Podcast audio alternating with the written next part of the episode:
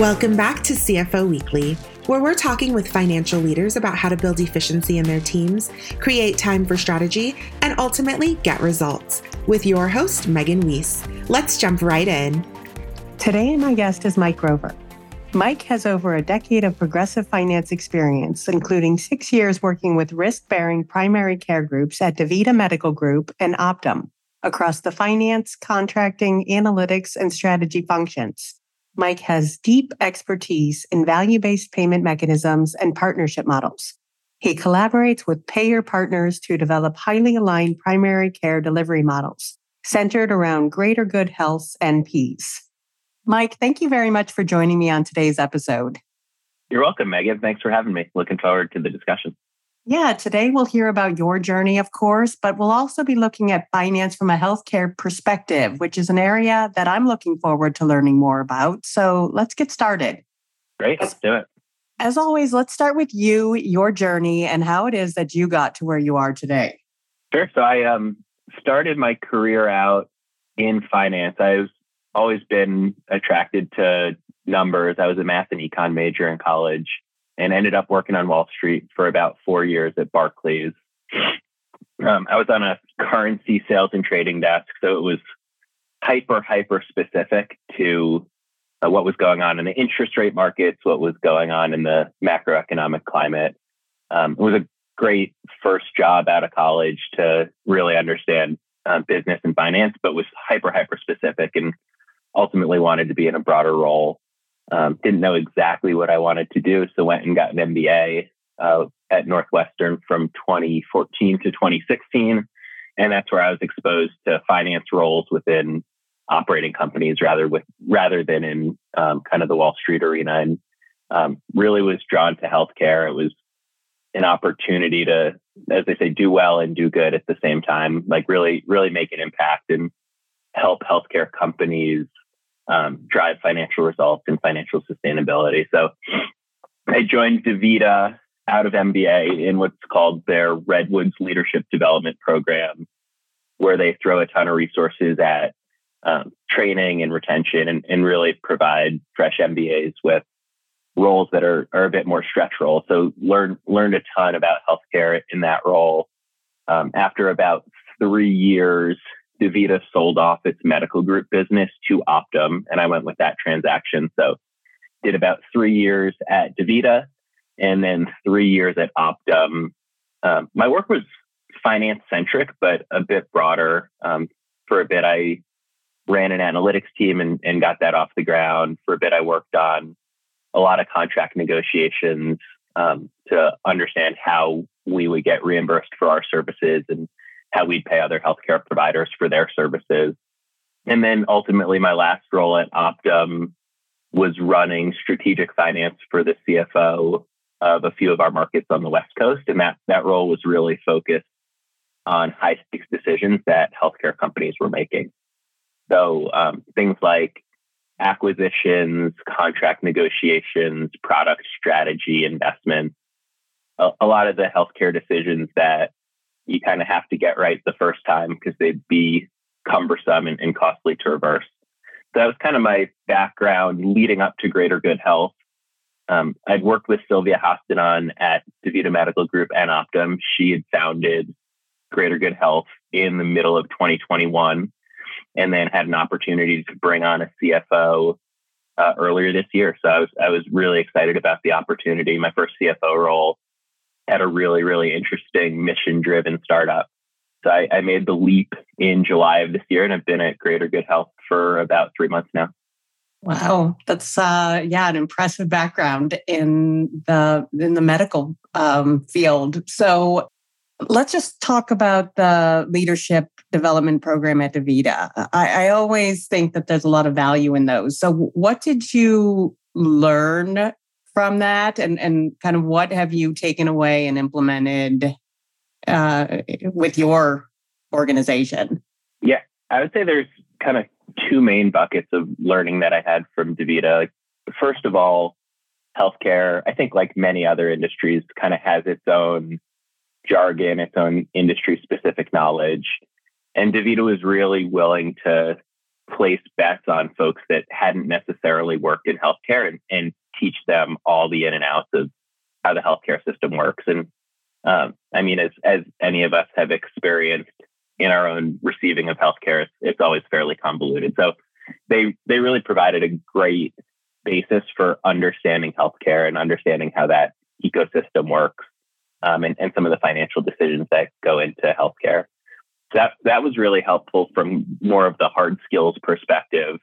Um, but then Davita also does a really, really good job on soft skills training and leadership development. Um, so there's all sorts of courses that they run, Davita Way of Team, Davita Way of Leadership, um, that train up and coming leaders really how to um, hone their interpersonal skills and their leadership skills. So that that that was really helpful. And a lot of the tools that I learned at that point in my career, I've, I've carried with me through to Optum and through to Greater Good Health. And let's talk about your current organization, Greater Good Health. What is it that that they do? Yeah. So at its core, Greater Good Health is trying to empower nurse practitioners and expand primary care access through um, healthy, happy, well-trained nurse practitioners. So may- maybe if I back up um, just a minute, when Sylvia was founding the company, Um, I think she had two main insights. Um, the the fairly obvious insight that you hear about all the time in the news is that we have a primary care shortage and it's only getting worse. Um, a lot of doctors are aging out and retiring. Um, a lot of people coming through med school are not choosing to go into primary care. They're choosing to go into specialty. Uh, and as a whole, our, our population is getting older and sicker. So the demand for primary care is going up and the supply is going down. Um, I think the really unique solution to that that Sylvia identified and that we're all honing in on is that um, nurse practitioners are essentially the highest training that nurses can get. It requires a bunch of uh, experience and a bunch of extra education past um, an R N. And nurse practitioners are really, really well positioned to be the solution to the primary care shortage. Um, so in, in twenty-six of the fifty states right now, nurse practitioners have what's called full practice authority, which means they can practice primary care without the oversight of a physician. And there's just a, a much, much greater supply of nurse practitioners, and a disproportionate amount of nurse practitioners coming out of school are, cho- are choosing to go into primary care. Um, so that, that's really where we're focused. We're aiming to delight the N Ps by building an employer around the N P, whereas historically a lot of N Ps have been employed by more physician-centric practices. Um, we're aiming to help patients by increasing that access to primary care, and then we're we're aiming to partner with uh, health plans and, and risk-bearing provider groups to really manage population health in a, in a differentiated way, and enter into what's called value-based care contracts, where we're paid more um, based on the outcomes that we can generate versus the historic healthcare system of, of being paid based on the volume of services you do. So we're really focused on our outcomes and on taking care of populations worth of, pa- of patients and improving population health. And just out of curiosity, what is a risk-bearing provider? Yeah, so a, a risk-bearing provider is essentially what I came from at both Davita Medical Group um, and at Optum. It's a provider group like your traditional primary care practice that also takes risk as if it were an insurance company. So the insurance company serves more of an administrative role and then passes what's called total cost of care risk to the provider. So not, not only is the provider um, responsible for providing primary care services like a, a normal primary care provider, but the risk-bearing provider is also financially responsible for everything that happens outside of the walls of the primary care clinic, um, like E R visits, hospitalizations, surgeries, things like that.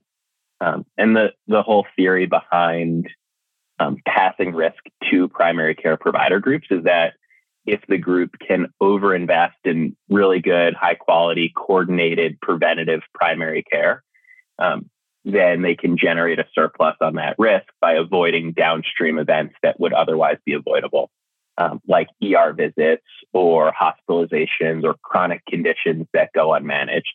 So it's really about aligning incentives for the most upstream providers and having them uh, fully manage the care of their patient, both within the walls of the primary care practice and every other healthcare need that that population has. And you've been with Greater Good Health now for a few months. What attracted you to this company to, to begin with? Yeah, so a, a few things that really attracted me to Greater Good Health. One is I knew Sylvia, our founder and C E O, from working together at Davita Medical Group and at Optum. I love working with Sylvia and, and really respect her and her vision. So um, personally, Sylvia was was a big reason why I made the jump from kind of big corporate Optum to small, scrappy startup.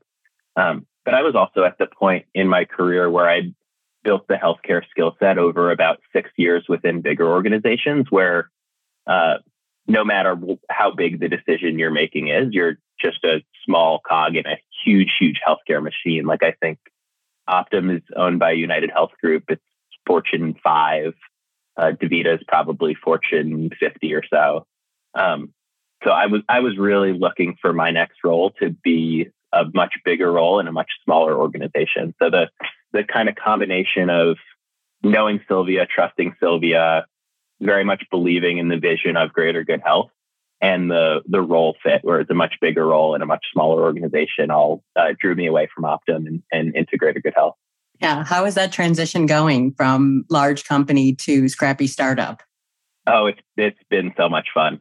Um, I joke that I think we make more decisions in a week at Greater Good Health than we did in a quarter at Optum. Um, it, it's just a really fun, fast pace um, and a much broader scope. So I, I feel like I'm able to partake in a, a, a much broader array of decisions facing the organization versus the, the big organizations where your scope is generally much narrower. And how has it been being, being a C F O? Is, do you feel like you were ready for it, or has it been trial by fire? A little bit of yeah, both. I would definitely say the definitely say the latter. Um, when I was when I was coming into the role, I'd kind of divided it in my mind into three buckets: um, kind of financial process, financial decisions, and investor relations. And it was really only that middle bucket, financial decisions, that was square in my wheelhouse, and I felt super comfortable about. Um, Financial process had always been run uh, by the F P and A teams, of which I was never a part of. And investor relations is something new, being part of a small venture-backed company instead of a big publicly traded company. So I would say I came in feeling well-prepared for about a third of the role. And the other two thirds, I'm, I'm in the middle of my trial by fire right now, but um, having fun. I, I really haven't been challenged in this way and years because it's so much being thrown at me all at once. And I, I, I personally find that's the best way to learn. Just dive into the deep end and figure it out as you go. Yeah. So how are you getting comfortable with those other two areas? Do you look to like hire people that are good in those, or like what's your, what's your technique mm-hmm. to feel comfortable in, in the two areas where maybe your skill sets were not as strong? Yeah. So on, on financial process, Uh, there's a woman on my team who's been with Greater Good Health for over a year at this point, and I'm I'm really lucky to have her around. She mostly runs the ship on on financial process, so she has that under control. We have an outsourced accounting firm that we use that's really helped us clean up the books over the last handful of months. Um, so we've we've outsourced some of that work, and then we have some tools and technology, but nothing nothing super sophisticated yet. I think as we grow more, we'll look to invest more in Um, sophisticated tools and technology around F P and A.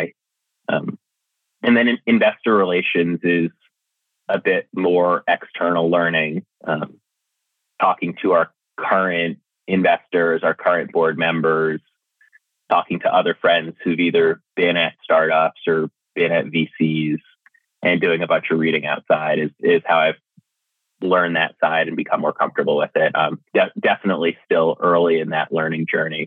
Um, but it's it's a little interesting to me where on the financial process side of things, when I got there, we had some pretty good resources in place in-house to help get me up to speed.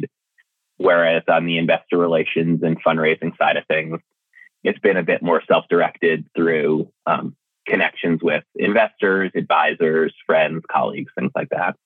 And I know it's only been a few months, but what are your proudest achievements since joining Greater Good Health? Mm-hmm. Yeah, I, I think we did a ton of cleanup work in the first few months I was there of really, really digging in and understanding the business model and the unit economics. So that was one of the first things I wanted to do when I got in uh, on the ground floor was figure out what our unit economics looks like, then how should that drive our pricing strategy and how should that drive our productivity targets? Um, and in, in my mind, a lot of creating a scalable business comes down to how good or bad are you, your unit economics and how much can you scale that? Um, so, so for me, that was a really, really important first project to get a get a super strong grasp on because it, it's really going to inform how we invest and how we grow going forward. So I'm just curious, what was your like thirty, sixty day plan when you started? What what were your goals just for the first month? Mm-hmm. Yeah, the, the first thirty days really was doing nothing productive but learning.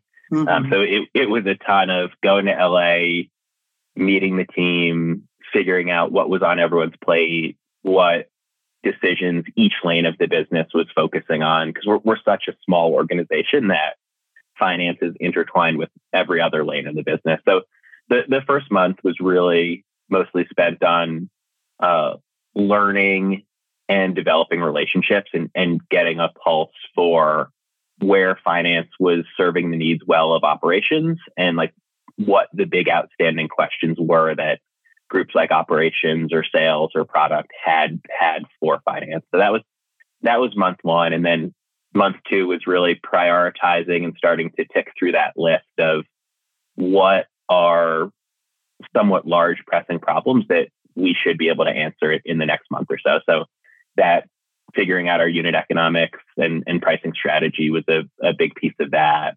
Um, putting in place financial reporting that tied to operational reporting, all in all in one consolidated view, was part of that. Um, so it was really a lot of um, kind of foundational finance things that I, I started working on in that second month.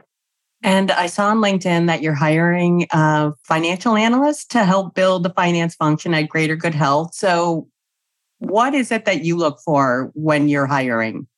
Mm-hmm. We are, and I'm. Um, Very excited to to be growing the team and um, have have someone at a early career stage come in and, and help us grow and build our function. And um, for me, I think it depends a little bit on the seniority of the position, but specifically for this role is I think a fairly early career position, maybe someone with two to three years worth of experience.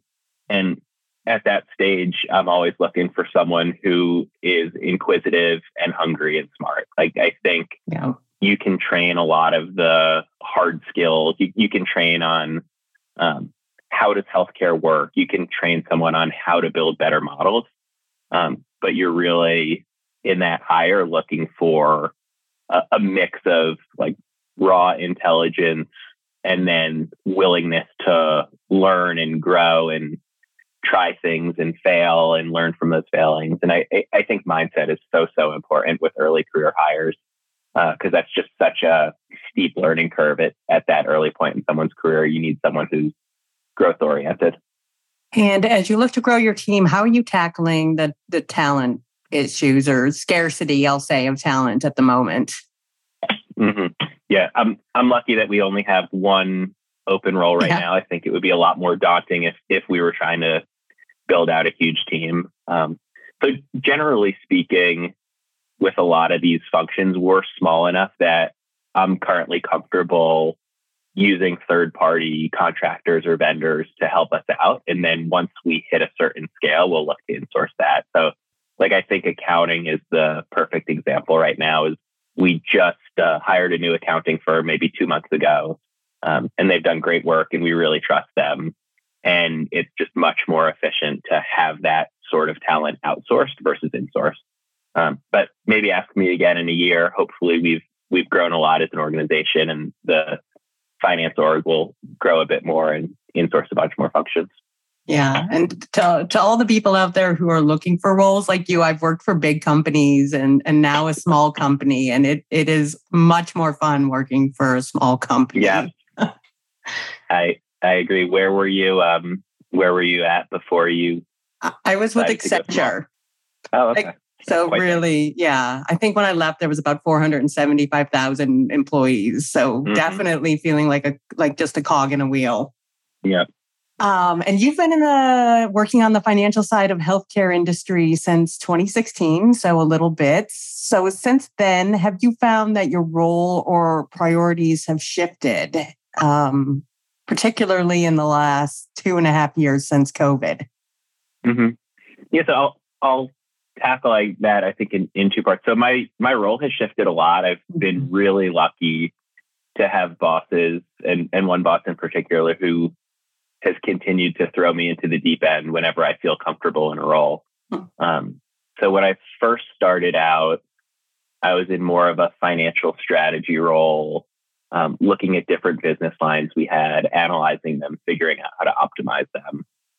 And then the next role I was in shifted where it was much more about building an analytics team and a contract negotiations team, um, around some of the high stakes provider negotiations that that we would go into. So um, building the analytics and building the strategy and then passing it off to a team in the market who would go out and negotiate contracts based on those analytics and strategies. So that, that was kind of the second role. And then the third role, um, that frontline leading the negotiating team opened up and, and I was able to step into that role. So kind of using the analytics and strategy that I had previously developed and then being the person to implement that. And then my final role at, at Optum was much more around financial decisions. And, and that's where I got much more exposed to acquisitions and partnerships and product strategy and things like that. So I, I was really lucky in those six years at Davita Medical Group and Optum. I really had four distinct roles, each of which challenged me in a very different way, um, and, and contributed greatly to my learning. So that that was really important. Um, and then in terms of the healthcare industry and, and shift in the last couple of years due to COVID, I think a really exciting opportunity is around digital and, and telehealth. Um, before COVID, telehealth was something that um, everyone in the industry seemed to think was a great idea, but had a really, really challenging time getting adoption, both adoption from providers, adoption from patients, and then adoption from payers being willing to reimburse for the model. And I think going forward, COVID has really, really accelerated the prioritization of telehealth, and it's fantastic for, for access. I know personally, I'd much rather sit at my computer, click into a virtual visit, do my fifteen minute visit and be on with my day versus the drive twenty minutes to a physician's office, sit in the waiting room for twenty minutes, be seen for twenty minutes and drive twenty minutes home. So um, that's that's just a really interesting one that I think the whole healthcare industry has seen in the last couple of years is the adoption of telehealth and the ability for telehealth to enhance access for a lot of folks who might have transportation issues or, or um, just inconveniences of, of going and seeking healthcare in person every single time they needed something minor. And what do you see as healthcare C F Os prioritizing in the future or, or needing to prioritize in the future? Mm-hmm. Yeah, there's there's a few macro trends going on that I think are all going to be important to healthcare C F Os. Um, the the first one that's just come about in the last handful of months is with rising interest rates, I think C F Os are going to be under much more scrutiny when it comes to capital efficiency. So really, really understanding how your business is funded and what projects are high enough R O I to warrant an investment in them. Um, I think when interest rates were a lot lower, there was probably a, a bunch more leniency when it came to financial decisions and R O I. And now that we're moving to a higher interest rate environment, Um, capital efficiency is going to be really important. Um, and especially because healthcare, well, healthcare services is a capital intensive uh, industry, especially kind of brick and mortar clinics, um, things like that. It, it just takes a lot of capital to operate and grow. So that, that's a really important one. Um, another macro trend that we're personally riding at Greater Good Health, and I think is the future, is a continued shift to value-based care and, and more and more of these provider groups becoming risk-bearing provider groups.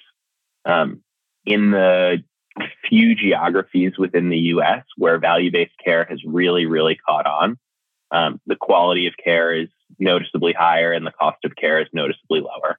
So as, as healthcare becomes a bigger part of G D P and healthcare inflation continues to be a problem both for uh, government spending and, and people's personal spending, um, I, I think the shift to value-based care is really important. And every healthcare C F O needs to figure out, is their organization going to uh, fight it, or is their organization going to figure out how to how to play within the value-based care ecosystem? So those those are a couple of things that um, I think are, are going to be particularly front of mind for a lot of healthcare C F Os in the coming years. Maybe you already touched on it, but what's the difference between value-based care and, and regular traditional care? Mm-hmm. I, I think the simplest way to describe it is that medicine has historically been what's called fee-for-service, which essentially means you pay for the services that you render. Um, so it there's some bad incentives there where it um, incentivizes overutilization of certain services, especially specialist services and hospital services, which are the most expensive services in the healthcare industry. Um, whereas value-based care is paying for outcomes, not for services. So that's really a mindset and a financial incentive scheme where um, outcomes are generally driven upstream with primary care. So there's an overinvestment in primary care that actually drives down utilization in specialty care and hospital care. Um, so, so kind of the exact opposite incentive of what fee-for-service medicine creates. Um, so a- anyway, I think a lot of parts of the healthcare ecosystem are migrating more and more to value-based care. And essentially what that means is an overinvestment upstream in the uh, practitioners doing preventative services, which should lead to a reduction downstream of more acute events with specialists, E R visits, hospital stays, things like that. Um, okay. and, and the really nice thing about value-based care is um, it, it's a huge benefit for the patients, because generally the events that we're trying to avoid by investing in, in prevention are chronic diseases that are unmanaged, hospital stays that could have been avoidable, E R visits that could have been avoidable, all, all this stuff that's really unpleasant for patients to go through. Yeah. Catch it early rather than uh, exactly. when, when it's too late. So as you look internally, what are what is one of the biggest challenges that you and your team is facing, let's say in the last quarter of twenty twenty-two, maybe even the first quarter of twenty twenty-three, basically the near term? Yeah, I, I think the biggest thing that we're trying to work through right now is our growth plan. So like I was saying, healthcare services is fairly capital-intensive business. Um, with interest rates rising, the funding markets are a lot tighter than they were six months ago. And we're trying to figure out uh, what the correct growth plan should be for our business um, in order to be capital efficient enough that investors want to invest in our growth. Um, so that's, that, that's the big thing that's top of mind for me right now, is really figuring out um, what our growth plan looks like, how we finance it, and what are the really discrete, concrete proof points we're going to be able to show along the way at various points in time to continue to be able to raise external funding to fuel the growth of our business. And as the business grows, what tools and technologies within accounting and finance are you looking to invest in? Mm-hmm. Where's your focus all, there? All sorts of them. Yeah. So, so right now we're Right now, we're pretty basic. We're a very early stage company. So we have a payroll system. We're just putting in place a, a better expense management system. We have some cloud accounting software, um, but all, all pretty entry-level technology stack when it comes to finance and accounting. So as, as we move forward and as we grow, I'm definitely looking for um, more automated budgeting, more automated forecasting, more automated F P and A, um, and and probably a bunch more sophisticated systems around um, H R I S and, and things like that, where a lot of our spend will go. So um, I, I, I think the answer is we're pretty broadly looking to upgrade our, our financial tech stack over the next handful of years um, in, in a bunch of different places. And lastly, what advice do you have for C F Os who are looking to drive strategic value and, and grow revenue and margin within their organization? Mm-hmm. Yeah, I'm I'm a huge believer in the eighty twenty principle. So as a C F O, there's going to be dozens, if not hundreds of levers at your disposal at any point in time. And I think it's super, super important to pick the four to seven levers that are the most impactful to your business and, and really focused on focus on optimizing those. It's kind of one of those things where if you're trying to track and optimize a hundred different things, it's going to be really challenging to do each one of them well. Whereas if you're just going to pick five to seven of the most important metrics to optimize, your journey is going to be a lot more focused um, and a lot more effective, in, in my opinion. Yeah, I love that advice. I'm a big believer in the eighty twenty rule too. Mm-hmm. Mike, thank you so much for being my guest today. Thanks, Megan. I, I appreciate you taking the time to interview me. This was really fun. Yeah, I really enjoyed speaking with you and hearing about all of your experiences and the resulting insights. And I wish you and Greater Good Health all the best. Sounds like you're both doing wonderful things. And to all of our listeners, please tune in next week. And until then, take care. If you're ready to boost efficiency and streamline your accounting processes at significant cost savings, it's time to talk with Personiv. Their people-powered solutions have transformed the delivery of back-office tasks and general accounting functions for decades, partnering with clients to provide everything from accounts payable to payroll services. See what Personiv can do for you by visiting personiv dot com. You've been listening to C F O Weekly, presented by Personiv. Please subscribe wherever you get your podcasts to hear all of our episodes. Want to learn more? Check out personiv dot com. Thanks for listening.